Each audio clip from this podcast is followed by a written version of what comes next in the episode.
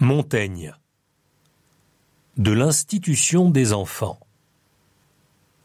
Un enfant de bonne maison qui recherche les lettres non pour le gain, car une fin si abjecte est indigne de la grâce et de la faveur des muses, et puis elle dépend d'autrui, ni tant pour les commodités externes que pour les siennes propres, et pour s'en enrichir et parer au dedans,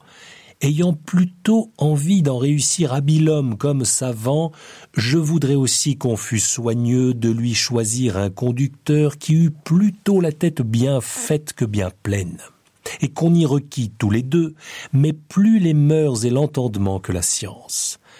et qu'il se conduisit en sa charge d'une nouvelle manière. On ne cesse de criailler à nos oreilles, comme qui verserait dans un entonnoir, et notre charge, ce n'est que de redire ce qu'on nous a dit. Je voudrais qu'il corrigeât cette partie, et que, de belle arrivée, selon la portée de l'âme qu'il a en main, il commençât à la mettre sur la montre, lui faisant goûter les choses, les choisir et discerner d'elle-même,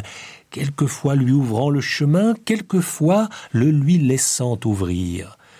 Je ne veux pas qu'il invente et parle seul, je veux qu'il écoute son disciple parler à son tour.